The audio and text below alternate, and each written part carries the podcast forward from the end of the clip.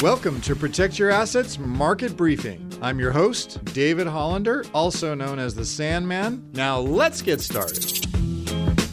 Right now, it is challenging. There are two camps that are setting up, and those would be the Bulls and the Bears. So today, let's talk about them and see what I think. After all, that's what you're here for. So, if you're a bull in this market, you must believe, first of all, that there is no banking crisis. The Fed's programs are stopping the crisis, and Silicon Valley Bank is not the next countrywide. Second, you think the Fed's going to cut rates by year end? The failure of SVB and friends did what nothing else could, i.e., it forced the Fed to pivot. And that pivot and rate cuts will lead to better economic growth and buoyant asset prices. Third, you think inflation's going to keep going down. Realistically, it's not going to get to 2%, but the banking crisis will put enough pressure on the economy to cool inflation, and it'll get close enough to allow the Fed to cut rates Fourth, economic growth will stay resilient. With the Fed finally pivoting, the economy still strong and labor market still tight, the Fed will pull off a soft landing. And last, earnings don't drop. This quarter will be the last one where analysts focus on 2023 expected S&P earnings, and then next we're going to start switching to 2024 where we're looking for $2 $240 and so we should maintain these stock prices. That's if you're a bull. And if you're in that camp, here's what you think's going to outperform and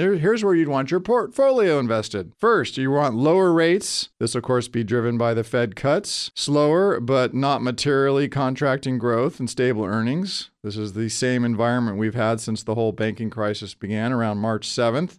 Broadly speaking, that means you want to allocate to growth oriented sectors because those are going to outperform on your lower yields. And you're going to search for stable cash flow and higher yields because as yields fall, your bonds with longer duration will do better. So, the best performing sectors in that environment are tech, communications, utilities, consumer staples, and growth. And in the fixed income space, you're going to be, like I said, longer dated bonds because those will outperform shorter dated bonds as rates start to come down. We've been talking about this for a while. Now, if you're a bear, there is a banking crisis. That's what you believe. There's a banking crisis, and SVB is the next countrywide, and the fallout from this will be felt in the coming months. That's only going to put additional pressure on an economy that was already going to hit a wall because of rate hikes. Second, the Fed will not cut rates by year end. The Dove's dreams of a pivot were wrong for over a year, and while the bank stress may have achieved it, it's still a long way from cutting rates, especially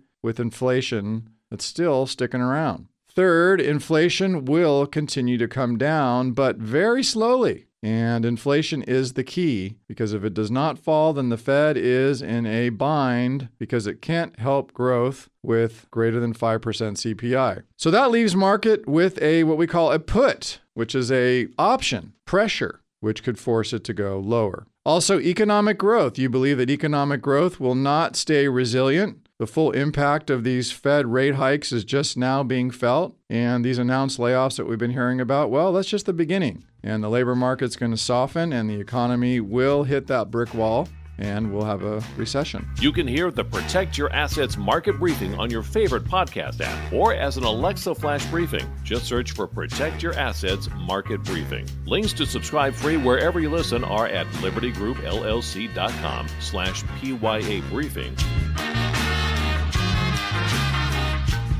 The following program is paid for by Liberty Group, and the views and opinions of the host do not represent those of the station or its ownership. Investment advisory services are offered through Liberty Wealth Management, an SEC registered investment advisor. Legal information provided on the air is not intended to be a substitute for callers hiring their own lawyers to advise them about personal legal matters. The information provided is general financial comment and cannot be relied upon for your specific financial situation. Investing involves risks, including the risk of loss of your investment. Please consult with a financial professional before investing. California Life Agent number 0B48569.